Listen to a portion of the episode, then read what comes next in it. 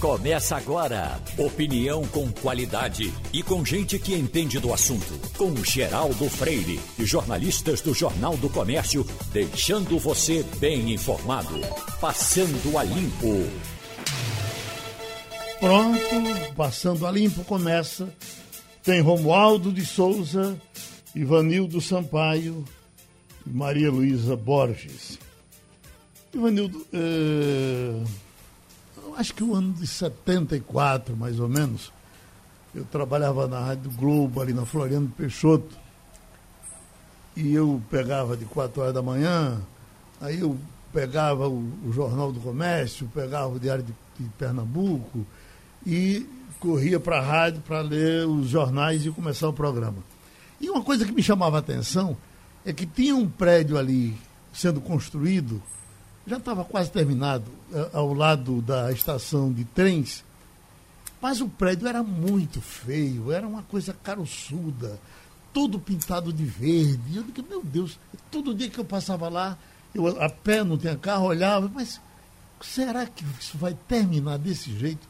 Quando foi um dia, para minha felicidade, quando eu peguei o Jornal do Comércio, que a manchete principal, estava assim: Prefeitura quer ouvir os construtores do prédio feio. E aí estava uma foto do prédio. Eu digo, finalmente alguém concorda comigo que esse prédio é feio. O prédio terminou sendo construído, foi feio, feito feio e ainda está por lá hoje de qualquer jeito. Mas eu estou dizendo isso porque a Folha de São Paulo trouxe ontem um caderno sobre moda. E a manchete é assim: é feio, mas está na moda. É porque você não está aqui. Eu não uso muito esse negócio da, da, da, câmera, não, porque isso aqui não é televisão, isso é rádio. Mas aí é, é, é um, um sapatinho cheio de coisa em cima, um absurdo, mas está na moda. E aí, só para a gente começar, para esquentar a, a, a, nossa vida, eu lhe pergunto, qual a coisa da moda que você achou mais estranho de, de tudo que foi feito até hoje? Isso existe, rapaz? Isso pode ser feito assim? Diga aí. Bom dia, Geraldo. Bom dia, ouvintes. Eu quero dizer a você que em 1974 eu era seu colega. Eu trabalhava na Rádio MEC, mesmo meus dois anos de experiência como radialista. Uhum. Mas veja bem, não sei se é moda ou se é costume, o que é que é, mas a coisa que mais me incomoda, Geraldo, são as tatuagens. Tatuagens. Né? Eu não consigo olhar para um jogador de futebol pintado do pescoço à unha do pé. Uhum. Para mim, isso é uma deformação que não tem mais cura, né? Você não tem como só se arrancar o couro. é, nós temos Agora, em relação à moda, uhum. é, de vestuários, calçados, é, existem muitas coisas que são realmente fora do padrão. Não agradam principalmente a minha geração. Eu acho que. Eu não sei como é que a juventude a, vê isso, mas se fosse para vender para que eu comprasse alguma coisa, as empresas faliriam. Evanildo, eu acho a calça rasgada. Eu acho a calça rasgada, esse negócio do jeans todo rasgado. Eu fico olhando assim, meu Deus, como é que as pessoas usam isso mais? Veja como eu sou quadrado, eu não sei se você. Você já usou calça rasgada por. A minha, a minha sogra, que faleceu há dois anos, uma das netas dela chegou na casa dela e é, é, benção, vovó, como vai a senhora? Ela disse, mas minha filha, você anda tão, seu pai ainda tão pobrezinho, a sua calça toda rasgada saindo. Isso. Quer dizer, não dá para você aceitar na geração da minha sogra. Vamos falar sério agora, porque nós estamos com o deputado federal Rubens Bueno, Cidadania do Paraná. O deputado Rubens Bueno é relator do projeto que disciplina os salários no serviço público. E, e esse projeto está rodando, já está indo bem. Vamos fazer Romualdo de Souza começar a conversa com o deputado Rubens Bueno. Deputado, muito bom dia. Muito grato pela gentileza de conversar com o ouvinte da Rádio Jornal. Deputado Rubens Bueno, nós levaríamos o programa todo só listando os centenas de penduricalhos no serviço público, mas alguns deles chamam muito mais atenção, como, por exemplo, auxílio moradia de algumas autoridades, venda de férias acima de 30 dias de integrantes do Ministério Público do Poder Judiciário. E outra questão, deputado, os jetões que são pagos a servidores e ministros que integram empresas públicas como Petrobras, Eletrobras, Itaipu e por aí afora. Essa, esse, esse projeto do senhor vai de fato acabar com essas medidas todas que só encarecem a folha de pagamento e só e custam é, exorbitantes no bolso do contribuinte, deputado? Bom dia, Geraldo. É um prazer muito grande falar a você, Obrigado. falar a Recife, Pernambuco. Prazer muito grande. Obrigado. Veja, esse relatório apresentado, ele começou lá em 2017, quando nós pedimos ao Poder Executivo, Legislativo, Judiciário e Ministério Público as informações sobre o pagamento de salários é, desses poderes e dessas instâncias. Acontece que nós levamos meses para receber a resposta e quando nós pedimos com a lei de acesso à informação, que tem 30 dias para ser respondido. Pasme, nós vimos, nós vimos ali um caso para mostrar como funciona isso. O legislativo atendeu em 30 dias, o executivo atendeu em 30 dias, e o judiciário e o Ministério Público atenderam meses depois sequer obedeceram à lei de acesso à informação. Mas, de qualquer maneira, tinha uma justificativa dizendo que eles não tinham essas informações. Enfim, foram montar toda uma plataforma para constituir. Meses depois tivemos acesso e pudemos ver o tamanho do estrago que é o penduricalho no Brasil. Não são centenas, são milhares de penduricalhos. Porque cada instância, seja município, Estado, União, eles fazem o que querem do jeito que querem e os poderes da mesma forma.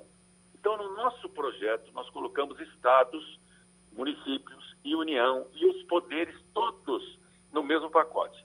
Qual seja, estamos identificando as parcelas indenizatórias que poderão ser pagas. E aí são 31 itens, de acordo com a Constituição e com a legislação em vigor. Então, a partir daí, você falou, por exemplo, de férias de 60 dias, que gozam, vendem, né? Só as férias e o auxílio moradia dá um furo nas contas do, do poder público de 3 bilhões de reais, sem falar nos outros. Então, essa conta pode chegar a 8, 10 bilhões de reais por ano nesses pagamentos indevidos, imorais, de privilegiados que abusam do dinheiro público. Deputado, o senhor sempre foi interessado nesse tema e é importante que caia na sua mão a relatoria, mas um exemplo que tivemos de mais ou menos dois meses, que o presidente da República chegou e baixou uma portaria escrita, talvez, no joelho, determinando aumento acima do constitucional para ministros. Enfim, o próprio presidente da República pegou uma, uma, uma laminha. O seu projeto alcança isso? Não alcança por um detalhe, Geraldo, importante isso. Porque essa é uma decisão do Supremo Tribunal Federal o questionamento está sendo, sendo feito perante o Supremo. E eu mesmo tenho um projeto de decreto legislativo que acaba com essa portaria. Então nós temos que trabalhar noutra frente, porque o nosso projeto ele é exclusivo sobre parcelas indenizatórias, como manda o parágrafo 11 do artigo 37 da Constituição. E é isso que nós estamos regulamentando. Ivanildo Sampaio. Bom dia, deputado. Eu já escutei de alguns parlamentares e de outras autoridades de outros poderes tentando justificar essa questão do penduricário. Segundo essas pessoas, isso ocorre em função de que o poder público paga mal. E se você não tiver um tipo de gratificação, de ajuste de salário, você não consegue trazer bons profissionais porque estarão todos na iniciativa privada. O senhor concorda com isso? Não, não concordo não. Quem faz concurso público sabe o que é a carreira, do seu começo até o fim, e sabe dos seus vencimentos do começo até o fim. Não concordo.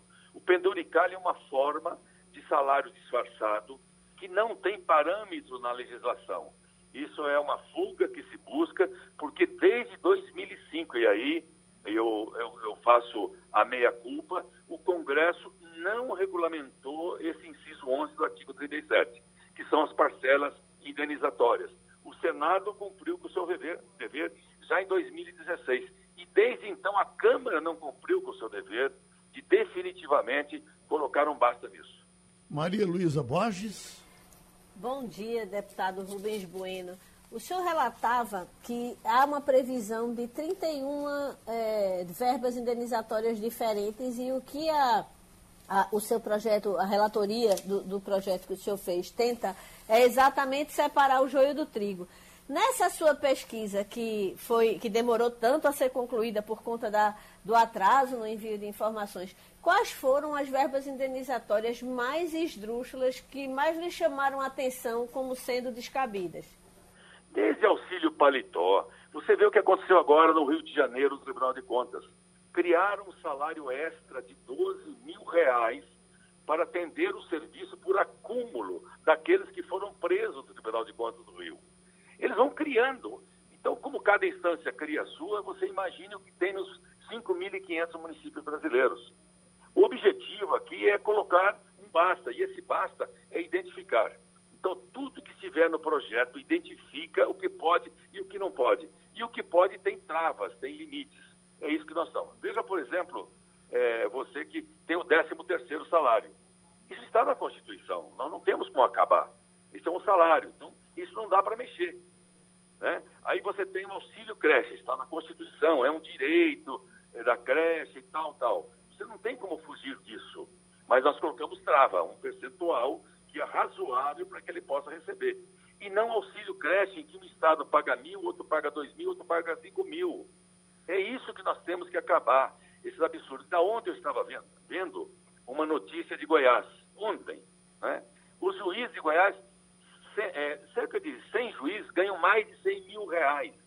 E 148 mil juízes de Goiás ganham acima de 90 mil reais. É tudo penduricalho. E esse somatório é uma forma disfarçada de botar a mão grande nos cofres públicos. Deputado, esse projeto, então, nas, na próxima terça-feira, me parece que está na agenda para ser votado. E a partir daí? Sim, Geraldo. Nós tivemos ontem a votação do requerimento de urgência, que foi aprovado por unanimidade. É, e agora, na terça-feira, nós vamos apresentar o relatório, e esse relatório apresentado será votado. Votado na Câmara, ele volta para o Senado, porque nós modificamos algum ponto, alguns pontos que a senadora Cátia Abreu, relatora lá de 2016, apresentou. Por quê? Estabelece conceitos. Se deixar para conceito, cada poder vai fazer o seu, aí volta essa coisa sem fim. Mas, de qualquer maneira, já conversamos com o Senado, já conversamos com a senadora, e está bem encaminhado no sentido de que, voltando para o Senado, com a pressa devida, será votado e concretizado eh, esse projeto que todos nós estamos há muito tempo acompanhando e lutando para que aconteça. Pronto, Pernambuco agradece a participação do deputado do Cidadania do Paraná, Rubens Bueno, que participou do Passando a Limpo. Participações mais elogiadas aqui no programa é a do deputado Aldo Rebelo. Sempre que ele participa, trata os temas de forma muito fácil e, e todo mundo gosta de ouvir. Ah, aí me pergunta por que tanto Aldo Rebelo fala aí? Porque Aldo Rebelo foi presidente da Câmara Federal, foi relator do Código, do Código Florestal, foi ministro da Defesa, foi ministro dos, dos Esportes. Teve outras coisas aí que a gente pode ver daqui para frente. Ele está para conversar com a gente agora sobre uma crise que está nascendo eh, entre o Senado o, e os senadores da CPI, porque principalmente em cima do senador Aziz, e as Forças Armadas. Vamos chamar Maria Luísa para trazer o doutor Aldo Rebelo para a nossa conversa. Pois não, Maria? Bom dia, é muito bom falar com o senhor, doutor Aldo. É, de fato, ontem a gente assistiu uma reação bastante forte é, do general Braga Neto em nome de todas as Forças Armadas, porque ele assina em nome de todas as forças, é, contra uma declaração feita pelo senador presidente da CPI, o Aziz, é, em que ele fala que alguns é, é, é, militares estariam envergonhando a farda.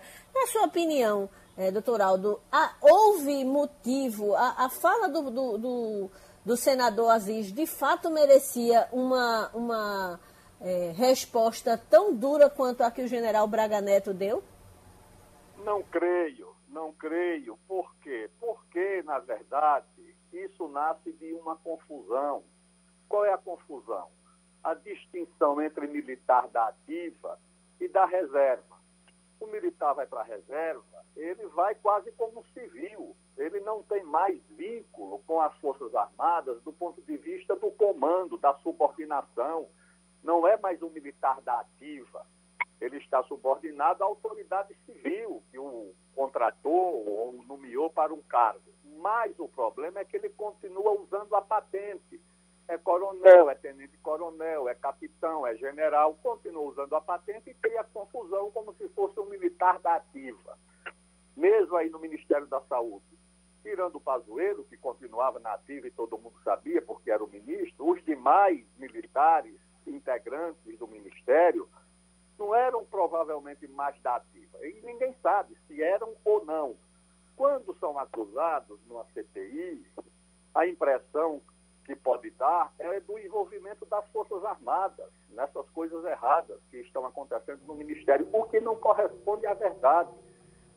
De fato, as Forças Armadas, como instituição de Estado, não tem nada a ver com, com os malfeitos do Ministério da Saúde ou outros que venham a ser investigados. Mas fica, quando há uma referência aos militares, a confusão. São os da ativa, são os da reserva, é a instituição que está sendo alcançada ou atingida. Naturalmente, o senador não teve a ideia nem a intenção de acusar as Forças Armadas como instituição.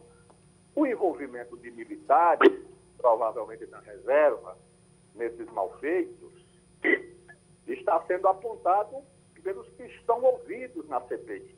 Eu acho que esse episódio, na verdade, gera mais desgaste para as instituições, não nos aproxima da solução desse problema, dessa pandemia, da investigação dos malfeitos que precisam, de fato, ser investigados, cria um desgaste para o Senado e para as Forças Armadas também, porque a resposta via nota das Forças Armadas desencadeou um outro movimento de críticas na mídia, na imprensa, colunistas, jornalistas, provavelmente no Senado e na Câmara dos Deputados, as críticas vão repercutir com mais força. O próprio senador já disse que pode lançar 50 notas, que ele não vai ligar para isso. As fontes das Forças Armadas dizem que não vão aceitar. Ou seja, eu acho que é um festival de desentendimentos, porque nem as Forças Armadas estão como instituição envolvidas em corrupção e nem o senador quis acusar a instituição, a não ser apontar um ou outro de seus integrantes, principalmente da reserva, em, em coisas erradas que aconteceram no Ministério da Saúde. Ivanildo Sampaio. Bom dia, ministro Aldo Rabelo. Bom dia. Prazer em falar com o senhor, alagoano, conterrâneo de dois governadores que foram meus amigos, Lamenha Filho e, e Divaldo Suruagi. Mas vamos embora. É, veja bem, o senhor foi ministro da Defesa e é, não teve nenhum problema, não enfrentou nenhuma crise séria durante o seu mandato. O senhor, quando foi ministro, o senhor via das Forças Armadas um número tão expressivo de militares ocupando funções que deveriam ser é, de pessoas da, da, civis? Não via, e mesmo os tinham uma atitude muito responsável. O ex-ministro Fernando Azevedo eu o indiquei para presidir a Autoridade Pública Olímpica, que era a principal instituição do governo na preparação das Olimpíadas, no Rio de Janeiro. E ele permaneceu na ativa enquanto ocupou a presidência da APO, da Autoridade Pública Olímpica. Desincumbiu-se da missão com louvor, com eficiência, com cuidado, com competência. E não foi notado, não tornou-se personalidade de nenhuma controvérsia, de nenhuma polêmica. O problema, na verdade, no Brasil, não é a presença das Forças Armadas ou de seus integrantes em governos. Eu não vejo isso como uma coisa errada por si. O que eu vejo é a tentativa de uso dessas instituições, do prestígio que elas têm, da imagem positiva que desfrutam na sociedade o uso dessa imagem por parte do presidente da República, tá certo? Que quer fazer isso como se fosse um anteparo para a sua administração. E aí cria-se a confusão. Aí a, a, oposição passa a achar que as Forças Armadas têm lado, estão defendendo uma, uma, uma posição política, e aí a confusão, de fato, não tem, não tem limites.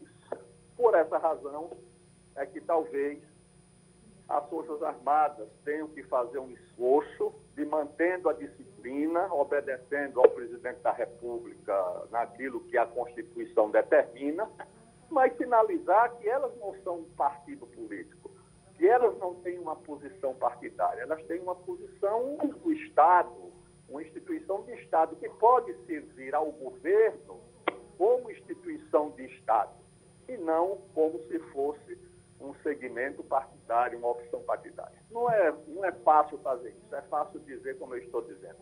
Mas essa confusão termina gerando um desgaste para as Forças Armadas que sempre foram vistas como instituição do Estado, do povo brasileiro. Eu nunca vi Força Armada no, no, no Brasil, nem no governo Fernando Henrique, nem Lula, nem Dilma, ser alvo dessas polêmicas. Aí vai investigar se pegou a picanha, se comeu leite condensado. Ninguém nunca levou isso em conta, porque as Forças Armadas estavam acima dessas disputas partidárias. Agora é, aparece essa, essa questão como se as Forças Armadas fossem parte do governo. Por mais que os militares que foram demitidos pelo presidente Bolsonaro, o comandante do Exército, da Marinha, da Aeronáutica e o próprio ministro da Defesa, Fernando Azevedo, tenham feito um esforço para separar as coisas.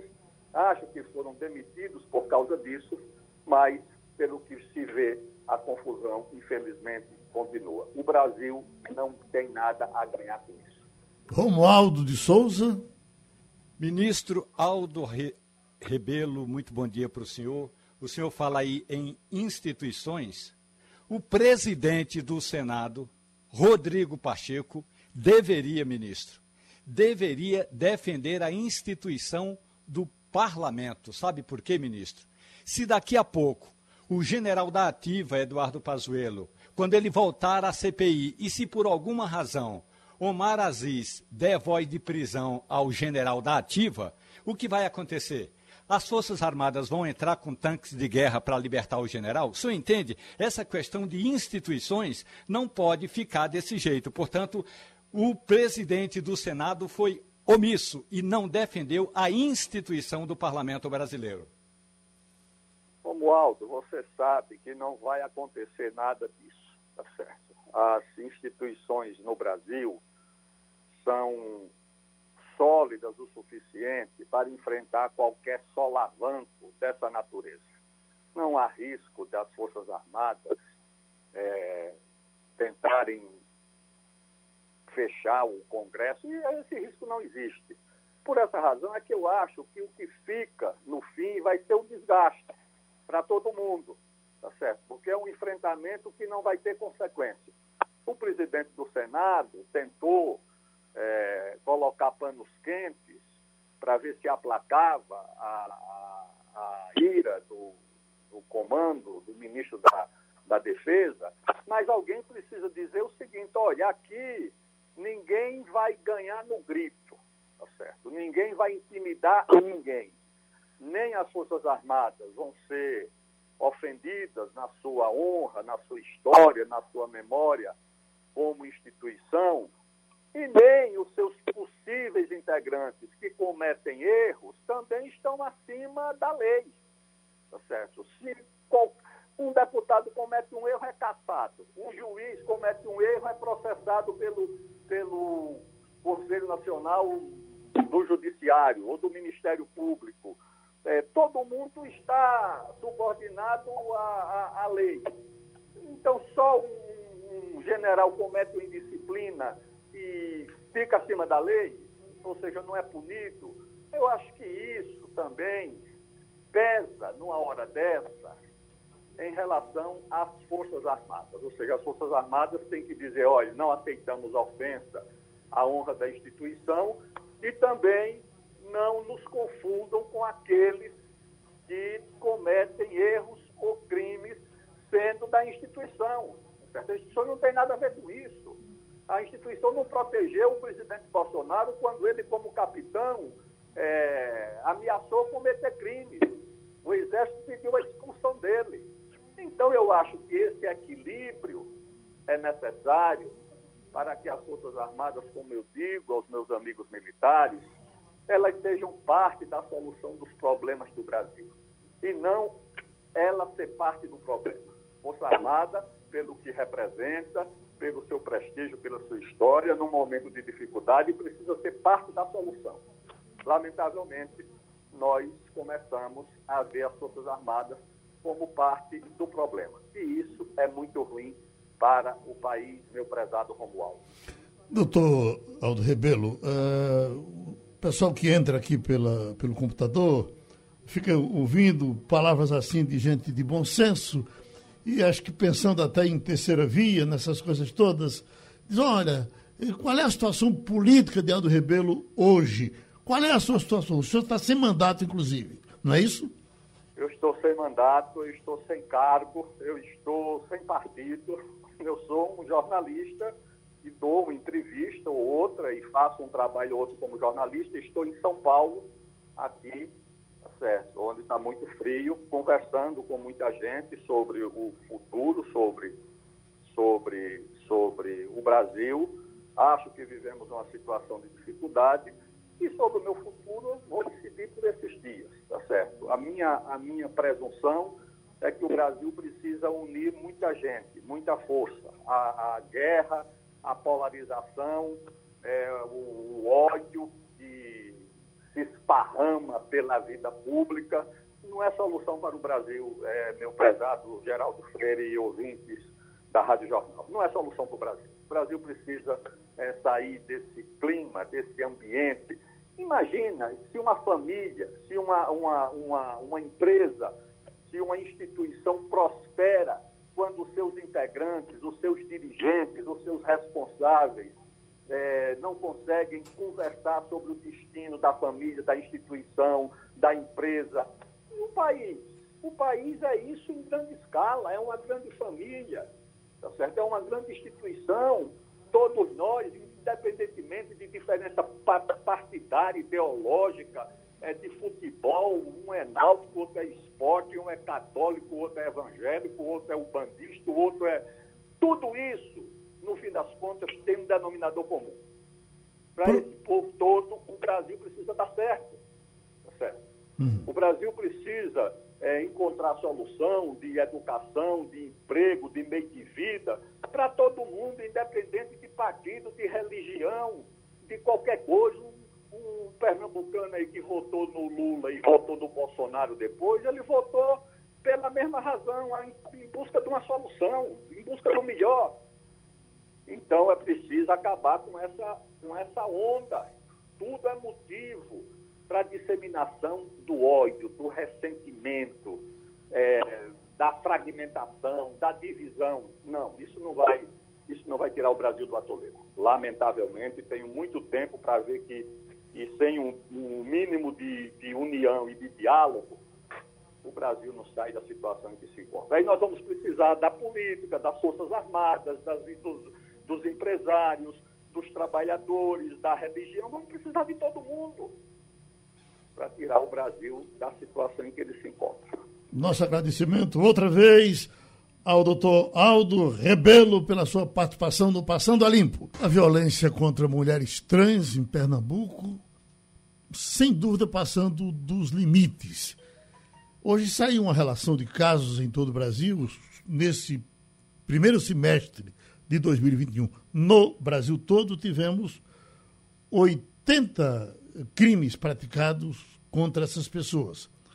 Mas aqui mataram três, e tem uma sem os, os braços cortados, uma coisa que impressiona. Tem até declaração do governador do estado com relação a isso, dizendo que o estado vai partir para enfrentar esse problema, inclusive fazendo campanha educativa. Nós estamos com Dália Celeste, que é pesquisadora da rede de Observatório da Segurança em Pernambuco é do Gajope. Vamos conversar com ela sobre essa violência. Maria Luísa Borges. Doutora Dália, é, bom dia para a senhora, obrigada por estar aqui com a gente. Nós tivemos ontem o relato terrível da morte da Fabiana. É, já havíamos noticiado a morte de Calindra, já havíamos noticiado a morte da cabeleireira Pérola e esse caso terrível né, da Roberta, que está no Hospital da Restauração, é, é, numa situação crítica, já perdeu os braços, foi queimada viva. É, chama a atenção é, não só a, a crueldade e a, a violência é, é, brutal que acompanha todos esses crimes que a gente tem noticiado. Mas também chama atenção o fato de que, se a gente projetar é, é, a quantidade de crimes como esse, não é só Pernambuco, né? a gente viu um levantamento nacional com mais de 80 crimes contra é, é, é, que, que, indicam ser de, de transfobia. É, quando a gente projeta sobre a percentual da população que se declara abertamente trans, isso vai para proporções absurdas. O que é que se pode fazer numa situação como essa para tentar é, sensibilizar essas pessoas que, que, não só quem comete, mas as pessoas que de alguma forma não se tocam com tanta violência é, sendo praticada? Olá, bom dia. Eu agradeço muito a oportunidade de estar aqui presente. É, infelizmente, a gente tem acompanhado né, esses casos eu faço parte da rede de observatório da segurança aqui no estado de Pernambuco. Também sou uma mulher trans. Então, assim, nós vivemos no país que mais executa pessoas trans e travestis. Né? Conforme o último relatório que foi lançado pela ANTA, 80 casos apenas no primeiro semestre, tendo em vista agora o estado de Pernambuco como um dos locais onde nós temos uma grande onda de violência. Né? Nós tivemos em menos de 20 dias seis casos de violências, né, incluindo as execuções, que foi o caso da Calindra, o caso da Pérola e agora o caso da Fabiana. E nós tivemos três tentativas de transfobia, transfeminicídio, como o caso da Roberta, de uma jovem que foi agredida e teve o rosto deformado também aqui em Pernambuco, dentro desse período. Né, nós estamos vivenciando uma onda de violência dentro de Pernambuco né? É, não são casos isolados, isso é, determina o processo da cultura do extermínio. E esse perfil dos executores que estão causando essa, essas violências, simplesmente eu entendo como um perfil que ele é enraizado dentro desse sistema de preconceito, dentro desse sistema de ódio, né? dentro desse sistema de repulsa, quando olha para o outro e entende que aquele outro é um corpo que ele é não precisa, não tem o direito de ser humano, né? É desumanizado. Tanto que quando a gente se depara com essa brutalidade, com esses casos de violência, eu costumo dizer que o crime de transfobia, que é o crime voltado a pessoas trans e travestis, ele é praticado sempre com grandes requintes de crueldade, ou seja, não basta apenas matar. Existe todo um processo de violência na execução, como inúmeras facadas, como um estrangulamento. Nós vimos agora o caso da Roberta, que foi queimada viva no centro da cidade.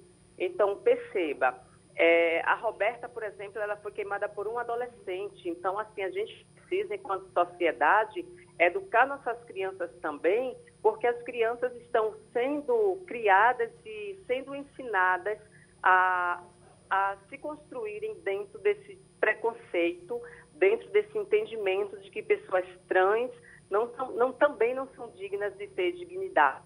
Então, o perfil da transfobia, o transfeminicídio, eu sempre costumo dizer que a gente vive no país que mais é, executa pessoas trans, mas é o país que, ao mesmo tempo, mais consome o trabalho sexual desses corpos. Então, o homem, por exemplo, que mata, ele sente, ele não tem vergonha do desejo, porque ele consome, por exemplo, o trabalho de muitas profissionais. Ele mata porque ele não sabe lidar com o desejo por um corpo que ele foi ensinado a odiar desde criança culturalmente. Então, o perfil do executor é simplesmente não conseguir lidar com aquele corpo que desde a infância sempre foi ensinado que é um corpo errado e por isso existe esse grande processo de higienização sobre essa população. Uhum. Ivanildo Sampaio. Bom dia, Dália. É, Veja bem, eu, é um negócio muito difícil de ser enfrentado, não é? Porque existe esse ódio enraizado dos que são contra a, a, a diferença de gêneros, enfim. Eu pergunto a você, Que trabalho preventivo, porque corretivo não adianta, você não pode. O cara vai preso, já matou e a vítima já morreu, não, não, não tem mais solução. Que tipo de trabalho preventivo vocês estão fazendo, ou o Estado está fazendo, para minorar esse quadro tão triste que a gente vive hoje? É, nesse momento a gente está numa cobrança em relação ao Estado, em uma cobrança por políticas públicas e por é, políticas de segurança também. Né? Infelizmente, é algo que a gente não vai conseguir modificar de um dia para o outro, mas é algo que a gente consegue trabalhar exercendo, por exemplo, um espaço de acolhimento dentro dos locais para receber pessoas trans e travestis, que geralmente é uma população vulnerável de rua, como foi o caso da Roberta. A gente precisa também ter ambientes como delegacias especializadas para tratar desse crime, porque muitas das vezes a vítima chega na delegacia para fazer uma denúncia e sofre outro tipo de violência por conta desse estereótipo desse corpo. A gente precisa criar dentro dos espaços educacionais oportunidades para que essas pessoas possam exercer dentro da educação e principalmente políticas também de empregabilidade, né? Porque a gente percebe que essas pessoas em um grande número não têm essa oportunidade de empregabilidade e por muitas das vezes, por essa falta, por essa exclusão, termina recorrendo à marginalidade, termina recorrendo ao trabalho sexual e se torna mais vulnerável. É, então, acredito que nesse momento a, a iniciativa maior é a gente começar a atravessar esses processos para poder diminuir, para poder fazer uma redução de danos. Uhum. Brasília, Romualdo de Souza, porque esse assunto é coisa de Pernambuco, mas é coisa do, do Brasil todo. E no nosso caso aqui, pelo volume, pela, pela, uh, pelo tipo de agressão, uh, repercute no Brasil todo. Oi, Romualdo. Dália Celeste, muito bom dia. Cumprimentar o seu trabalho, o trabalho do pessoal do, do Gajop, aliás, um trabalho importante na defesa dos direitos da cidadania. Agora, a questão toda, Dália, é a seguinte: quando um crime dessa natureza ocorre, Quase sempre aqui no Congresso Nacional, os parlamentares se mobilizam para fazer mudanças na legislação que nem sempre ocorrem essas mudanças ou quando ocorrem as mudanças, elas viram letra morta. Você tem razão que é preciso haver esse processo educativo da criança ao policial que atende a, a, a, esse, a população trans, mas também é fundamental que tenhamos uma legislação, é, a palavra correta é com rigor, porque se não houver punição com rigor, não basta ter só a educação, Dália. É, eu acredito que dentro dessa questão a gente sim precisa fazer essas cobranças. É, o STF aplicou né, agora em 2018 para 2019 a lei do crime de LGBTfobia, que é quando o crime acontece cometido pela questão de gênero e sexualidade, e a gente percebe que até então esse, essa lei ela não tem sido aplicada. Né? Então, é muito importante que a gente possa, sim, cobrar essa, essa questão da legislação, que a gente possa também é, ter esse debate com os parlamentares, porque a gente não está falando de um caso que se trata de religião, de opinião, a gente não está falando um caso que se fala de cultura e de individualidade de cada pessoa, mas a gente está falando de direitos humanos e de corpos, né, de vida. Então, no momento que a gente fala de vida, a gente precisa entender que, conforme nossa própria Constituição, aqui nós estamos para viver em igualdade, ter espaço de igualdade com todos. Então, é muito importante nesse momento que todos os parlamentares, políticos, mandatos se movimentem dentro dessa questão pelo direito de viver. A gente não está falando por questões religiosas, por opiniões subjetivas. É importante que seja mobilizada, é importante que as pessoas se, é, se, sempre, se sintam sensíveis com essa causa, porque a gente está falando de corpos que estão sendo executados rapidamente, né? São casos que agora veio à tona, mas são casos que acontecem o caso de Santa Rita, no ano passado, teve uma menina trans, a Lady Gaga, que foi morta com sete facadas dentro de um ônibus. Então, assim, quando é agora em 2021 nós se deparamos com o caso da Roberta, que foi queimada viva. Então, é muito necessário que essas cobranças elas permaneçam em ativa e que a população, por si só, também nos ajude a poder mobilizar porque não adianta apenas a gente falar, a gente precisa dar visibilidade e cobrar. Pronto, o nosso agradecimento. Uh, Dália Celeste, como ela bem disse, também é mulher trans, é pesquisadora da rede do Observatório de Segurança de Pernambuco, do GAJOP, participou com a gente do Passando a Limpo. Conexão Portugal, com Antônio Martins. Pronto, já estamos com o jornalista Antônio Martins na Conexão Portugal. Deixa eu começar com uma coisa mais leve aqui, Martins. Ah, você certamente está acompanhando. Há uma briga danada do pessoal do Arco-Íris contra a CBF, porque a seleção brasileira não usa a camisa 24. No caso do futebol do Brasil, não é só a seleção brasileira, nenhum time usa a camisa 24. Uh, Portugal acabou de, de, participar da Copa América. Eu vi alguns jogos de Portugal, não me lembro de ter visto a camisa 24. Bom, eh, talvez você diga, também não me lembro, também não sei, porque não estou vendo todos os jogos. Mas certamente alguém vai nos dizer se isso aconteceu, ou se, se, se esse número foi usado, ou se algum time usa. Pelo menos isso repercute aí? Não. Bom dia, Bom dia. É, Geraldo. Veja, é, essa questão do número 24 está é, tá associada a jogo do bicho. Né? Jogo do bicho é algo que acontece somente no Brasil. Uhum. Então não tem, não tem muito sentido aqui é, é, essa restrição a, ao número 24, qualquer associação com questão de orientação sexual e enfim, porque não, não, não, tem jogo do bicho. Agora, realmente, eu nunca prestei atenção nisso. Vamos saber. Eu fiquei procurando se tem o número 24 ou não em campo. É, porque esses costumes portugueses e brasileiros são muito, são muito perto. Né? Vamos ver se Portugal é, é, avançou com relação a isso. Maria Luísa Borges. Martins, boa, bom dia, boa tarde para você que está em Portugal. É, o assunto, é, eu não podia deixar de falar da, da questão da Covid, né? A gente tem aí a Ilha da Madeira, né? Que é a primeira região de Portugal a aceitar todas as vacinas, ou seja, aquelas restrições que algumas nações não é, é fazem, a Coronavac, por exemplo, com, é, alegando que ela teria uma baixa eficiência para casos leves, não vale na Ilha da Madeira. Quer dizer que brasileiro pode ir tranquilo para a Ilha da Madeira? Bom dia, Maria Luísa. Pode sim, viu? Inclusive, é, é um pouco voltado né, para o Brasil mesmo essa, essa medida, porque pra, a Ilha da Madeira tem muitos turistas brasileiros, mas também tem muitos portugueses da Ilha da Madeira que moram no Brasil e é uma forma deles poderem voltar para a sua casa agora durante as férias de agosto.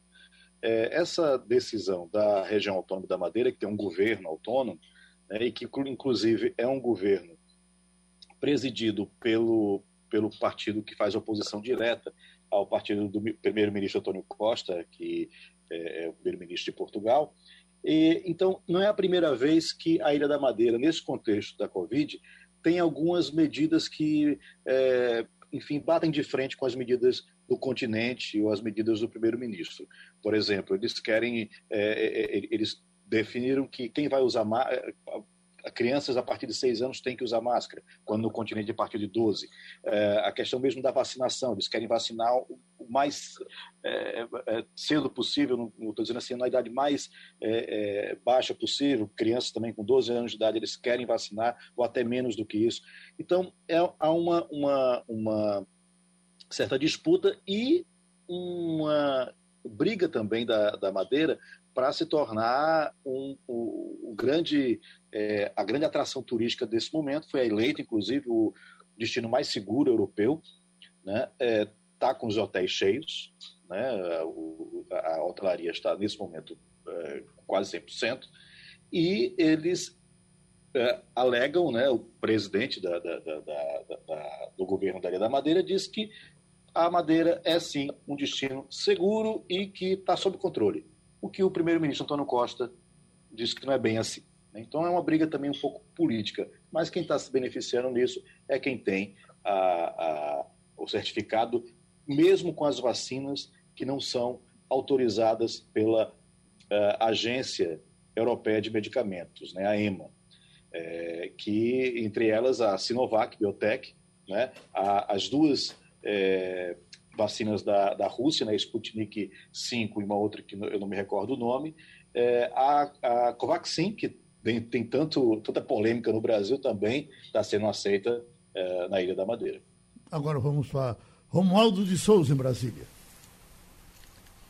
Antônio Martins, boa tarde para você. A propósito, Geraldo Freire, quem for acompanhar o final da Copa América no próximo sábado uhum. vai encontrar um ponta-direita chamado Papo Gomes, da Argentina, que usa a camisa de número 24. Parabéns. Quando ele esteve jogando aqui em Brasília na semana passada, uma repórter perguntou para ele sobre o número da camisa e ele disse o seguinte: não compreendo essa polêmica, não me envolvo nessa polêmica. As pessoas são livres para viverem o que bem entender da sua vida, desde que não prejudique a ninguém. Portanto, no próximo eh, fim de semana, na Rádio Jornal e na TV Jornal, teremos o final da Copa América e o jogador Papo Gomes vai jogar com a camisa de número 24. Agora, tem até o Agora, William. O com William, relação. O, o, o Romualdo William está dizendo aqui o seguinte as seleções do Brasil não usam 24 porque a convocação é só de 23 jogadores. Dois jogadores, pois não, uh, Romualdo. É, não usa por outras razões, a gente é sabe, claro, mas depois claro. a gente faz um, um, passando a limpo só sobre esse tema. Lamentavelmente, a CBF ainda está infestada desse tipo de ratazanas que não tratam de questões de direitos, de cidadania, estão muito mais preocupados com outros projetos. Mas vamos lá. Martins, me desculpe essa introdução toda, para dizer o seguinte: Está tendo uma quebradeira na TAP, na Transporte Aéreo Portugal, aquela empresa que foi sólida durante tanto tempo, Martins? Pois é, Romualdo, bom dia para você aí no Brasil. Olha, a TAP ela foi sólida, ela teve lucro, na realidade, nos anos 2000, 2000 a partir de 2003, mais ou menos, mas ela sempre teve uns problemas né, é, de, de caixa. É, é, é uma empresa que foi estatizada depois de 25 de abril, que chegou, foi privatizada depois da da, da recessão aqui e, e, do, e, do, aperto que houve né, com do, do governo de austeridade, as medidas de austeridade que a União Europeia impôs a Portugal no, em, em 2016, né, e vou, antes disso, né, em 2011, e é, conseguiu ser privatizada ao longo desse tempo, até 2015, quando entra novamente um, um, um, o, o, governo é, do PS, do Partido Socialista, e estatiza é, ou pelo menos coloquem com comando é, é, público a TAP, que tem 50, 45% dos acionistas que haviam comprado, né? saiu o dono da Azul, ficou apenas o português, que era o sócio dele. Depois, é, é, 50% do governo nas ações pertencem ao governo português que compraram e 5% à Associação dos Trabalhadores. Mas a questão é que a, a TAP vinha em 2019 já com prejuízo de cento e tantos eh, milhões de euros e quando chega em 2020 com a já com a Covid, esse, esse prejuízo chega a 390 milhões. E deve estar muito maior agora, né, se fizerem as contas agora com, com o final de 2020 e esse período agora de 2021 e a questão é que são 93 é, destinos, boa parte desses destinos para países fora da União Europeia. A gente tem que pensar que é uma das principais ligações do Brasil com a Europa, que praticamente parou né, essa ligação, e as pessoas, os, os, funcionários que já vinham em layoff, em sistema de layoff, que já vinham recebendo apenas uma parte do salário, agora vão enfrentar demissão em massa. Hoje foram 145 os primeiros dessa demissão em massa foram demitidos. Então, é uma situação muito complicada e, enfim, a, a, a, grande polêmica aqui é, é, até quando o governo vai ter que ficar colocando dinheiro na TAP, até porque a estrutura ainda é muito grande, ainda é tudo muito pesado, né? falta avião para mais modernos para voos a longo prazo, embora tenha havido uma, uma, uma, encomenda, mas obviamente que essas encomendas elas demoram a chegar e a gente não sabe como é que vai ficar agora com toda essa questão do prejuízo e dos voos parados praticamente, né? E com, ainda com a concorrência dos, das empresas de baixo custo que acabaram pegando esse mercado eh, europeu, né? Do, de, de, férias, que é o grande mercado aqui eh, para a aviação civil e para o turismo de uma forma geral. Ivanildo Sampaio. Bom dia, Martins. Ao que parece, o problema da TAP é cíclico. Eu lembro que quando Fernando Pinto, que havia sido presidente da Varig, foi presidente Exato. da TAP, um grande problema que ele disse que enfrentava era o número exagerado de funcionários e que eram todos servidores públicos que não podiam ser demitidos. Segundo uma palestra que ele fez e eu assisti, havia comissários de bordo com 70 anos que não trabalhavam mais e ele não podia mandar embora. Eu pergunto, essa estrutura pesada persistiu ou foi enxugada a empresa de maneira tal que ela seja hoje moderna e viável? É, bom dia, Ivanildo. No, houve alguns enxugamentos, mas é, ela ainda é pesada. Né? Lembra muito a situação da Varig mesmo, que também era, foi essa empresa que é, cresceu bastante, ficou muito pesada, ficou com um, um, um, um, poder muito grande do ponto de vista dos funcionários, né, com as fundações e tudo, e que, e que não era necessariamente, não deveria ser necessariamente ruim, mas isso acabou inviabilizando como negócio, até porque chegam outras outras é, empresas mais leves, com mais agressividade, né, e acabam uh, tomando lugar. A sorte da TAP é que não chega, essas empresas não chegam aqui, como chegou no Brasil, a TAM, é, a Gol depois, e, e, e, e, acabou por comprometer ainda mais a situação da Varig, da VASP também, mas aqui não tem essa, é, é, é, essa concorrência dentro do país. O que tem, na realidade, é a concorrência, como eu falei para você, de empresas de baixo custo, que é um outro mercado, na realidade, mas que também pega uma fatia importante da TAP. É um problema cíclico, como você falou. O, o Fernando Pinto, quando ele saiu da TAP, ele, ele inclusive é, é, é, sugeria essa, essa privatização que foi iniciada em 2011, só foi concluída em 2015 e um ano depois volta. Agora, os próprios parceiros que compravam a TAP também não estavam ali muito comprometidos com a empresa, né? O dono da Azul e um, um, empresário português, o Barreiro, que é de, da área de, de viação aqui, de, de, de, ônibus interestaduais.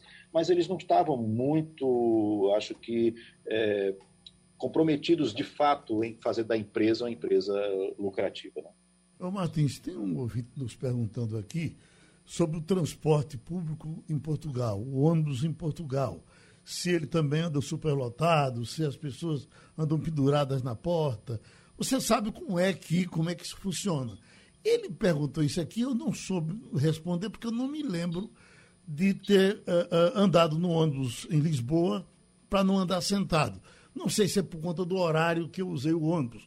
Mas eu lhe pergunto, é permitido uh, andar em pé nos ônibus de Portugal? É permitido andar em pé, agora existe um bom senso. Né? Uhum. O que acontece no Brasil é um total desrespeito ao ser humano. É, eu já vi cenas terríveis das pessoas penduradas na porta, como a gente vê na, na televisão, é, que passa muitas vezes, mas a gente vê na rua e a gente vivencia. Eu já andei muito de ônibus e eu já vivenciei esse tipo de situação também. Então, assim, é, é, eu nunca passei por isso aqui em Portugal. Obviamente que eu não tenho a mesma rotina que eu tinha no Brasil. Né? Meus horários aqui são diferentes. Mas eu não, é impensável você ter um, um nível de desrespeito como você encontra aí eh, no Brasil. Né? As pessoas praticamente sendo levadas como se fossem, olha, que não vou dizer nem animais, que animais não deveriam ser levadas dessa forma. É, e sem falar na falta de cuidado mesmo do, do, dos motoristas. Eu, eu, percebo aqui que há um, um, um, cuidado maior, até porque nós temos aqui uma, uma população muito idosa, né? então é, é, há um cuidado maior. Agora, óbvio, existe lotação. Né? Uhum. Existe a situação em que você anda é, é, em pé. Né? Existem horários em que é, é mais complicado e horários que são melhores, que você vai sempre sentado no, no ônibus, depende muito também da, da linha. Agora, é um, um, um, transporte, de uma forma geral, que atende bem. Né? É, o, o, além além do, do, do, ônibus em si, você tem uma linha de metrô, pelo menos em Lisboa e no Porto. Tem o metrô também, que ajuda bastante, faz essas, esses grandes eixos de locomoção em mais distantes, e depois você pode pegar um ônibus. Tudo isso de uma forma muito integrada. Né? As pessoas compram aqui um, um passe mensal. Esse passe mensal dentro da região metropolitana, ele custa 30, ou melhor, dentro do, do município de Lisboa, ele custa 30 euros. né, por mês, e você pode fazer quantas viagens você quiser. Né? É, é, é, ele só tem uma questão mesmo de, do, dia, do primeiro dia do mês ao último dia do mês. Ele vale para qualquer viagem que você faça de metrô, de ônibus ou de elétrico ou VLT. Né? O elétrico é o bonde, né? o antigo bonde. E 40 euros se você comprar o da região metropolitana.